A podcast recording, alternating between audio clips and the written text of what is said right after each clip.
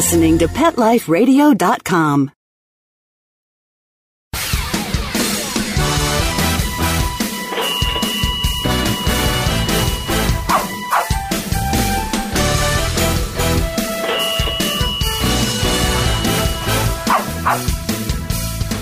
Hello and welcome to Six Figure Dog Business on PetLifeRadio.com. This is your host Ty Brown of SixFigureDogBusiness.com. Now, this is the show where we teach you how to start or grow your pet-related business to a healthy six-figure per year income or more. Now, on today's show, I'm excited. We've got Mark Goldberg from ChicagoDogTrainer.com, who owns one of the top-performing dog training companies in the world. So stay tuned, and we'll be right back with Mark, who's going to teach business owners how to develop their own hook. We'll be right back.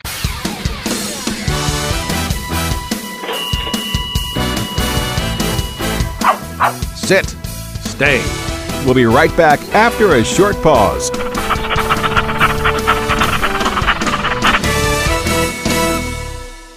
Join the Dog Ring Revolution.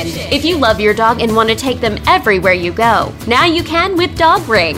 Dog Ring is a hands free way to include your dog in more activities and give you the freedom to take your dog almost anywhere. It's a safe and easy way to secure your dog. It clips around trees, posts, and poles in seconds. It's lightweight, portable, and strong. It has a free sliding leash which allows your dog to run around without getting tangled up. Perfect for parks, picnics, barbecues, camping, lounging outside, and furry fun adventures everywhere. Now you can be part of the Dog Ring Revolution. Visit thedogring.com and sign up for our Kickstarter campaign. Registration is now open. Go to thedogring.com. That's thedogring.com. Your dog digs a hole under your fence, and the next thing you know, Protect your pets with Dig Defense, the amazing new product that keeps your pets in the yard. Dig Defense is safe, fast, and easy. Each unit is made from 4 gauge galvanized American steel and can be used for repairing digouts, filling gaps, or to hold fences down so pets can't get under them. Dig Defense provides peace of mind that your pets are contained humanely and safely. Visit digdefense.com today. D I G D E F E N C E.com.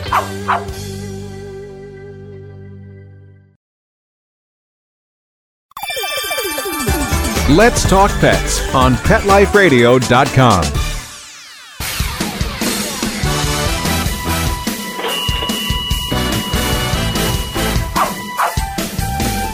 Okay, and we're back, and with us today we've got Mark Goldberg from ChicagoDogTrainer.com. So, first off, Mark, let me just give you a big thanks. Thanks for being on the show today. Well, thanks for having me, Ty. Glad to be with you. And so, I want to talk to you and pick your brain because you've been in business a long time and you've developed a lot of what I call hooks, or, or what you call hooks, rather. But before we get into that, can you give us a bit of background, who you are, uh, what you've been doing, what your business is, that type of thing? For sure. I started uh, training dogs, I think, uh, in a pretty typical fashion, except for it just happened to be when I was quite little. I was 11 when I managed to beg, borrow, and steal my first dog who got hit by a car on the road right in front of our house, right in front of me. Blue Volkswagen, 1969. I don't, I don't think I'll ever forget it. Were you, uh, I don't think you were born for a couple of decades yet, were you, Ty? No, you could give me another 21 years and I would have been born. Right, so that's okay. We're we're going to forgive you your youthful inexperience. It's it's going to be fine. I'll I'll bring Or you 11 along. years. Don't worry about Sorry. it. Thank you. Thank you. like I said, your youthful inexperience. It's to be understood. Understood. But you know, the reality of it, all, all kidding aside, it was kind of a horrible thing to see as a as a child. So, mm-hmm. my mom, as soon as that dog got healed up from his surgery, my mother shipped us both off to dog school, dog training school. There were places back in those days where you could go and take weeks and weeks of obedience lessons, things that people almost don't seem to have time for anymore. But you this was the uh, this was my introduction. hmm Oh yeah, absolutely. Went with the dog. It was not a residential program. It was just to go and train every week, practice, and then come back and, and take the next lesson. This went on for ten or twelve weeks. And the reality of it was back in those days, this was uh, late 60s, early 70s, people seemed to have more leisure time than they do now. So it was very common to take long dog training classes with lots of homework, put the time in for a very small amount of money. But the end of the process was you got a trained dog. So this was a very crowded class. I was a really little kid. I'm sure I wasn't very good at anything back in, in that period of my life. But the dog I had was quite spectacular, and he won that class. And I never forgot getting the blue ribbon out of about 30 adults, and I was 11 or 12. And I think that was the that was a big start for me. Nice. And so, where did that lead for you as far as being a professional as a dog trainer? Well, you know, a little bit of passion, actually, I should say a whole lot of passion, and maybe a little bit of OCD can really uh, rocket you ahead in business. And I, and I think it did me because I had a lot of passion to try and understand this creature, this species uh, that, that we call dog. I'm sure I'm not the first person in the last 30,000 years of, of human dog relationship to rack my brain over what makes this animal so unique and have such an incredible relationship with human beings. So I continued to train my dog even though there were no more training classes. I did it on my own. There were only a couple of books published in the modern era about dog training, and I, I devoured those. And then there was a section of sort of dog novels, if you will, in my junior high school. And I read them. I read the whole shelf of them. And then the, the next shelf was horses. Uh, so I just kept going. And this seemed to alarm my junior high school teacher a little bit because she thought I was reading my way counterclockwise through her library, you know, and, and it just worried her that maybe I had a problem. So she sort of did an intervention. But when she found out that it was really about training dogs, she took me home and she had me train her dachshunds. Um, nice. Yeah. The interesting thing was, I'm not exactly sure what the minimum wage was in 1971, but I'm pretty sure it was something along the lines of 20 cents or 30, 40 cents.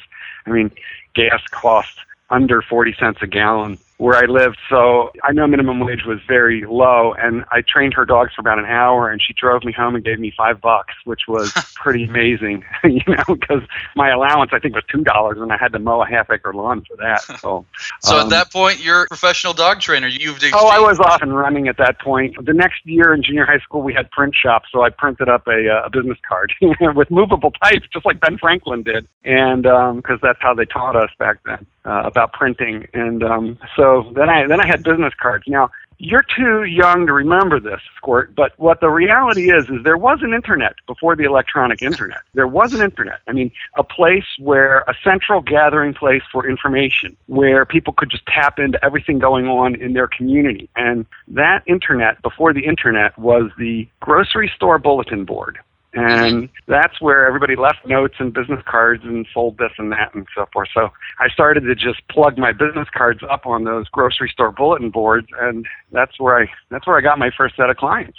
Here we are, 2013. How long have you been uh, in business where dog training is your sole profession? Well, sole profession. Um, let me think. That's probably only about 10 years. I trained for a nonprofit for probably 10 or 15 of the last 30 years. So I maintained and still actually maintain a whole separate company. But what happened in my situation was the growth of the one company outstripped the other. So I just sort of transferred my full time interests over to the dog training company some time ago. But here we are today. Mm-hmm. But essentially, you've been training professionally for 30 some odd years now, correct? Well, it's, you know, 40 some, frankly. And if I make it to 50 years, I'll let you know. But yeah. And it's not that I'm that old. Uh, I, I don't know if I'm protesting too much. It's not that I'm that old. It's just that I started when I was so terribly young. You know, that was really the, uh, the hook for me. I mean, listen, I grew up in Philadelphia and I was a kind of a precocious kid. Those people who know me will find that, you know, hard to imagine because I, you know, I'm kind of a, a pushy personality type, I guess. And um, so, you know, I would be 15 years old, hopping a, an Amtrak train to New York City, and I would just con my way into the American Kennel Club. They were located on Madison Avenue at the time, and you could just walk in there and tell them. I told them all kinds of stories. I, I always looked a little older, so I told them I was a, a college student researching dogs, and I had free run of the AKC American Kennel Club library when I was wow. 14, 15, 16 and uh, they had dog books going back into the 1700s. They had stud books that were handwritten by Quill. You know, you could hold these in your wow. hands, hundreds of years old. Really amazing stuff. But this was very inspirational for me. And so I always maintained my, my affiliation with dogs. I always wanted to help people to achieve a better result with their dogs than, you know, than they could without professional assistance. And then at some point, at some point, I'll tell you frankly, this is what really happened to me. I had been selling, I think, the typical sorts of services that dog trainers normally would sell, which included group classes, which I trained through college. I organized group classes all through college, and I don't want to say I put myself through college training dogs. I, I certainly got my pocket money that way. And then as I got older, I started doing uh, private lesson packages and so forth. But something happened in the economy because when when I was a kid, the pet economy was in the uh, 9, 10, 11, 12 billion dollar range, which is a really large number. I mean, especially in the 70s, that was a huge segment.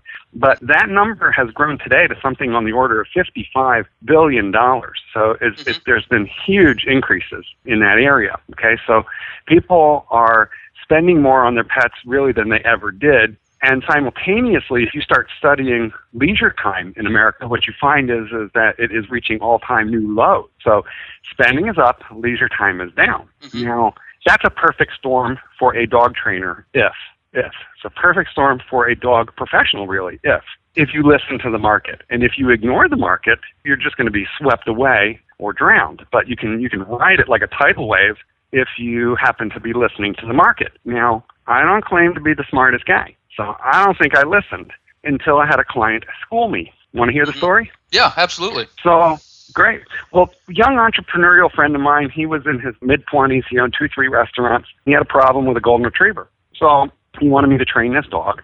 And I had just moved into a new house. So I told him, I'll trade you catering, dog training. Let's get started, work out free for you, and it'll be free for me and let's go. But I was trying to sell him a lesson plan and he kept telling me, no, no, no, I want you to just take my dog and fix her because like I don't have time to, you know, goof around with training dogs. And the idea fairly well appalled me. So, because, you know, you have to train your own dog. I had never just taken anybody's dog and trained it. I'd been training dogs for many years, but I had never done that.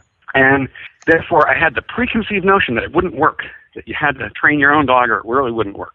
So I put him off and put him off. And maybe eight months later, he called me up and asked me again. And I said, well, let's get started. He's like, no, I want you to take her because the last guy I paid didn't really fix my dog. You know, that caught my attention. What do you mean the other dog trainer? He goes, well, I'm sorry, but I cheated on you. and he hired hired another dog trainer and spent twelve hundred bucks to wow. have this dog board and trained. This was decades ago, right? Uh, this was a, this was probably fifteen years ago. And okay, so okay. if you do the time value of money, you know, it was a bunch of money. I mean, I was later to end up pushing that envelope much harder, you know, than that, even even taking into account time value of money. But it really stunned me, and he said it didn't work. So I advised my buddy to take his dog back to that dog trainer because it, it had only been home from the program a month, and you know, get him to run her through the program again. And uh, he did call that fellow, and was informed that he'd be happy to retrain that dog for a whole new fee, another twelve hundred bucks. So wow. yeah, I bought a refrigerator with that dog, and she stayed trained because I trained her better than the first trainer did. I got well paid. Never knew you could buy a refrigerator with a dog, but I did with one dog. and I guaranteed my work for a lifetime on that dog, which is how I seduced my buddy into paying me that much. I said, you know, one fee, lifetime coverage. And, um, you know, that worked out very well for me. And that really is what put the spark in my mind to listen to the marketplace and to create some sort of parity between what the market wants and, and what I could sell. You can't give people everything they want because sometimes they're not realistic and you don't want to overpromise. You don't want to underperform. But I started to really listen to my clientele and to uh, and to try and give them what they wanted instead of what I wanted them to have, and that made a huge economic difference to me, Ty and that's what I want to talk to you about. You know, I kind of teased this segment with saying, you know, you've got one of the top performing dog training companies in the world, and I and I wasn't exaggerating when I say that because you and I have spoken before, and I know that you're making far more money and you're working at a pace that is far easier than probably 99 point something percent of dog trainers in the world. And so I know that you've done a lot of it based on what you would call developing a hook, which is what you've been talking about over this last little bit. So, what I want to do, I'm going to take a little break. When we come back, I'm going to ask you some questions here and figure out how does everyone develop a hook? How can the average dog trainer, pet sitter, dog walker develop a hook that can start defining their business, their income, etc. So, stay with us and we'll be right back.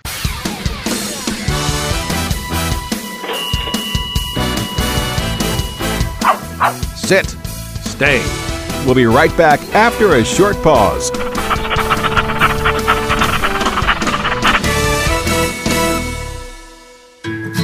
Every pet is unique.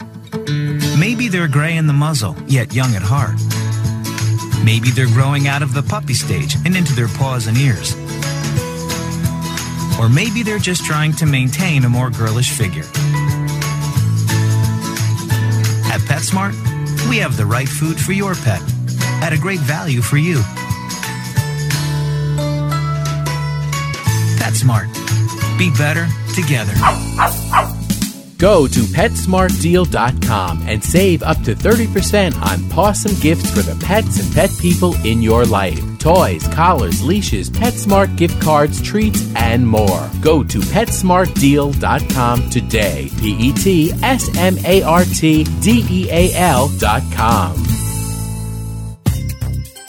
Dyson. The new Dyson Animal Vacs are powerful bagless upright vacuums for homes with pets. Air muscle and radial root cyclone technology generates the strongest suction power to powerfully remove dust, dirt, and pet hair from the home or car. To order your Dyson Animal Vac, go to DysonDeals.com. DysonDeals.com to order your Dyson Animal Vac today. Dyson. Music to your ears. Hi, I'm Dr. Jeff Werber from Ask the Vets with Dr. Jeff here on Pet Life Radio. We want to hear from you. Listen in. We're on every Thursday, 1 o'clock Pacific Time, 4 o'clock Eastern Time here on PetLifeRadio.com. We are one of the only live shows on Pet Life Radio, and I'm here to answer your questions. So you can call in at 877 385 8882, or you can drop me an email to drjeff at PetLifeRadio.com, and hopefully we'll see you here on Thursdays.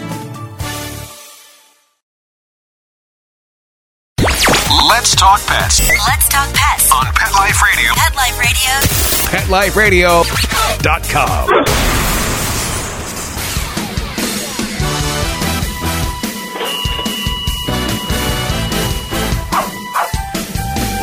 All right, we're back, and we're with Mark Goldberg of ChicagoDogTrainer.com. And uh, so far, this is a great interview. This is one of the more conversational interviews that we've done, and it's fun to listen to you reminisce about a lot of these things. I want to ask you some questions now about hooks. When I say hook, how would you define that? How would you define what that means for the average business owner?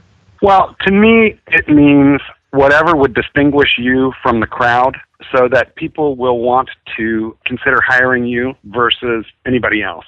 So a hook is something that's unique and different in the way that you present yourself and your services so that you can stand out from the crowd. Excellent. So, in your business, what are some of the hooks that you have? Well, I try to take a little bit of a page, first of all, out of the real estate folks. You know, I think the wheel has been invented a little bit on selling service. So, and, and that's what dog training is. It, it is a service. So let me just stop and sort of move back one step from that question of what are my hooks to just talk quickly about the importance of developing an understanding of the market. Because if you don't understand the market, you're not going to know how to hook it. And then we'll we'll circle back around and quickly answer that question. Too many dog trainers believe that this is uh, a business for the uh, the hermit, the the person who doesn't like people.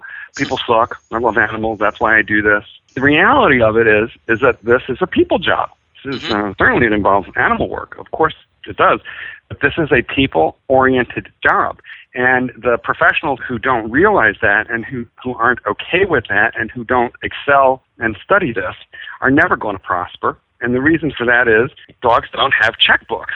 Dogs don't have debit cards, you know, so nobody ever got hired by the dog. Therefore, this is a people oriented business. And people make decisions based on a lot of factors, which include mind, you know, intellectually sort of trying to determine what you're offering, pocketbook, what their budget and needs are, and then uh, there's a whole set of emotional factors that come into play as well. And so I want to hook people on all those levels. So first, the real estate industry, you know, if you think about it, everybody knows a good realtor who has been kept in the family for a generation or two. Oh, you got to call so and so. And uh, that's who I want to be to my clients. I want their kids, their their neighbors, I want their friends, maybe someday their grandkids. you know, but I, I definitely want them to think of me and recommend me. And if you look at real estate people, they're all selling the same house. I mean, what distinguishes one from the other? It's just a little bit about service.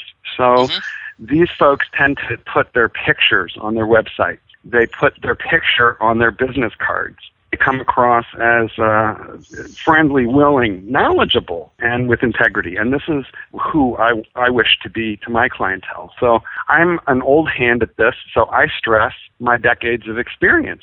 But if I were a new kid on the block, I would probably be stressing my fresh approach rather than my decades of experience because I wouldn't have it. But in my case, I tend to stress the amount of uh, background that I have in this. Any problem that you have, I have probably encountered a lot of times. If you have something new and, and weird that I never heard of, it's probably going to be scary because in 40 years I've probably come across it already. And it's very rare that I'm surprised anymore. So I usually have a clear picture of what to do based on prior experiences. And I need to talk to people about that in a way that doesn't make me sound like a know it all. So, mm-hmm. number one, I want to come across as experienced. But number two, I want to make people know that I'm still extremely interested in what they're going through, what their experience is, what, what they need, and what they want. So I think experienced and extremely caring is the other aspect of, of my hook.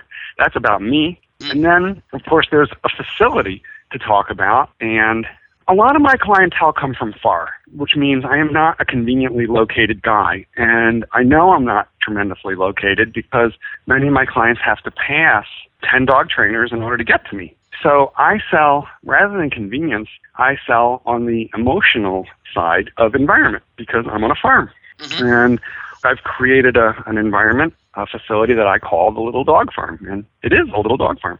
I'm on just uh, three acres, but I'm tucked into a 250 acre county park. So we've got hundreds of acres here to roam and play with and train on for the dogs. It's a really picturesque setting. And if you're going to send your dog away for education, wouldn't you rather send it to a farm that's like like a happy, tidy, interesting looking place where your dog can play in the sunshine versus let's say a converted warehouse racked out with mm-hmm. kennel runs because that's what you have if you're in the city. Right? So I've deliberately created an environment that makes me stand out and be unique. Everybody wants their dog to go to a farm. I mean, if you can possibly afford it. So that's another hook, is sort of my environment, if you will. Now, if I were training dogs out of a private home and I didn't have a farm and I didn't have a warehouse, then my hook would be, hey, I integrate your dogs literally right into my living room. Mm-hmm. And instead of that being a bad thing, I would seek to make that a good thing. I train only a couple at a time. Your dog is like literally my family and uh, we're going to watch TV together and learn how to settle as we do so. So there's any number of ways to present yourself as a great, caring, knowledgeable professional, even if you're young, even if you're young. So if you're starting out, then the key thing that you want to stress, I believe, is your ongoing continuing education, uh, the fresh approaches and the passion that you bring. And if you've been around for a long while and you're not doing six figures, then maybe you need to examine your attitude towards people because mm-hmm. some some dog trainers burn out. You know, we hear the same nonsense day in, day out, and it, it can be hard to take people constantly complaining about their dogs and not doing the right things to make it better. Mm-hmm. But I try and remember every person who calls me is trying to determine whether they want to give me money or not. And I want to help them do that if I'm the right guy. Gotcha. Now, let me ask you this because I know that one of the hooks that you have is the results that you get for people. You get better results than the next trainer, for example. So, any dog trainer can say, We get the best results. How do you take something that could be vague and turn it into a specific hook for what you're doing? Well, I'm really careful to not say I'm getting I'm going to get you better results than anybody else. So do I think I get great results for my clients? Yeah, sure, I definitely do. But I think people should be very wary about saying, I'm going to give you better results than this guy or that guy. I think no consumer thinks in terms of, you know, is Joe or Pete going to give me a better toilet install? All they want to know is, will my dog, who I love, will my dog, who I love, be happy, healthy, well cared for, and will, will she learn? So that's what you want to give people confidence in, I think. And you know, the, the funny thing is, when you talk about results, I stress relationship more than results. Okay. stress relationship more than I don't talk about so much.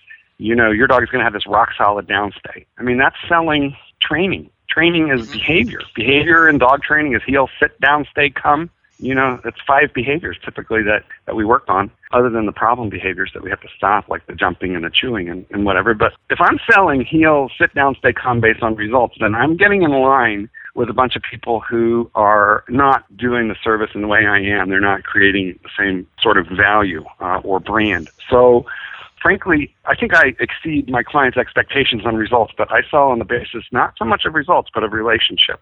I do want to let my people know I understand you need the jumping to stop and and so forth. And I do promise to work that out and to ultimately make them happy. But I think that I have learned to leave some of the results oriented sales pitch to my competition. When you sell on the basis of your dog will come home perfect, if the dog doesn't go home perfect, even if it's the fault of the client, guess who catches the blame? Oh, yeah, exactly. You know, so I want to talk more about relationship, follow up, long term friendships.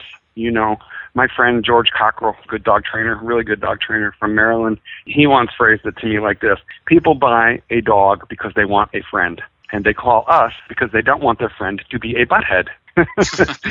and, you, you know, like nobody ever called me saying, you know, I want to be able to walk into an AKC novice ring and come out of there with close to a 200 score. Mm-hmm. Um, I want heel with auto sits that are perfectly straight.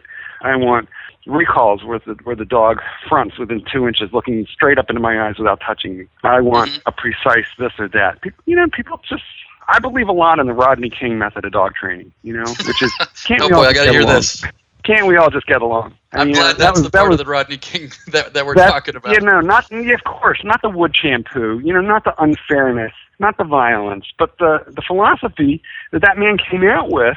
Um, you know, after he had been treated that way, his his thought was, you know, can't we all just get along? And most dogs just don't know how to do that. They don't know why they should.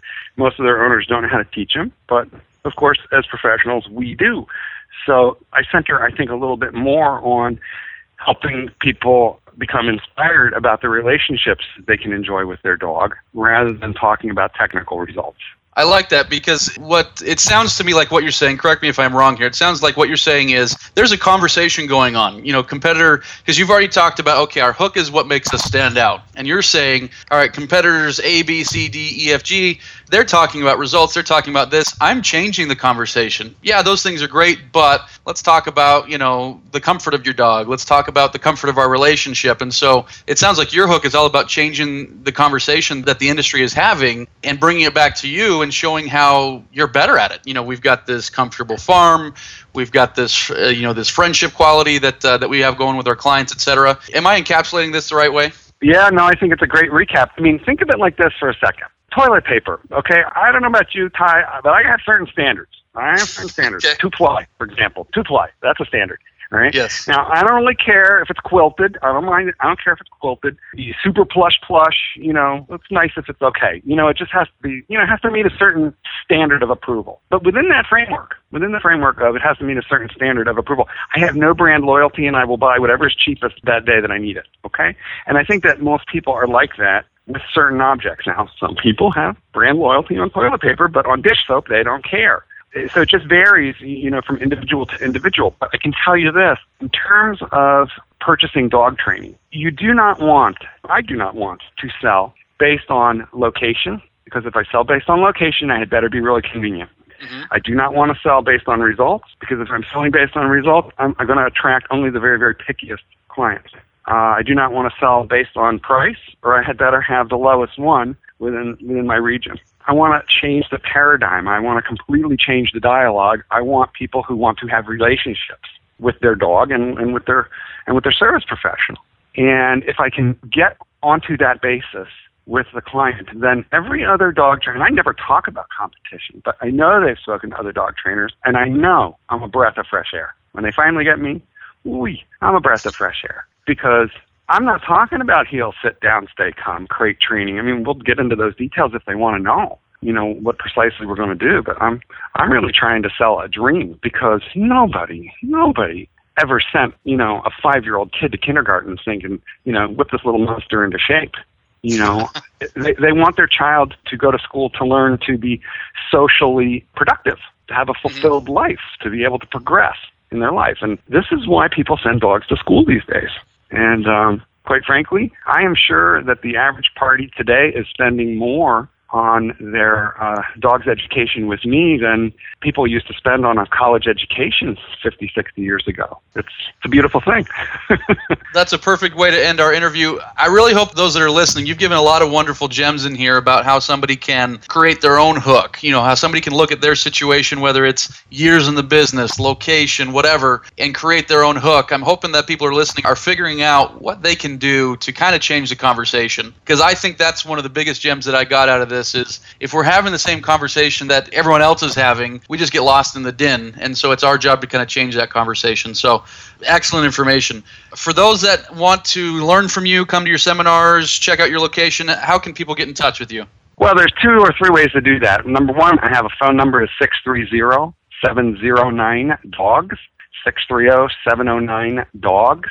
My retail website is chicagodogtrainer.com. And then finally, my uh, website for people who would like to mentor or study under me as professionals, that is chicagodogtrainerschool.com. Excellent. Excellent. Well, Mark, thank you so much for being on the show. I really appreciate it. This has been a fun interview. Thanks, Ty. I've enjoyed myself too. You take care. Excellent. And so, for those that uh, would like to listen to our other shows here on Six Figure Dog Business, click on PetLifeRadio.com, click on Six Figure Dog Business to listen to all of our shows. Thank you so much for listening today, and we'll talk to you soon. Let's Talk Pets every week on demand, only on PetLifeRadio.com.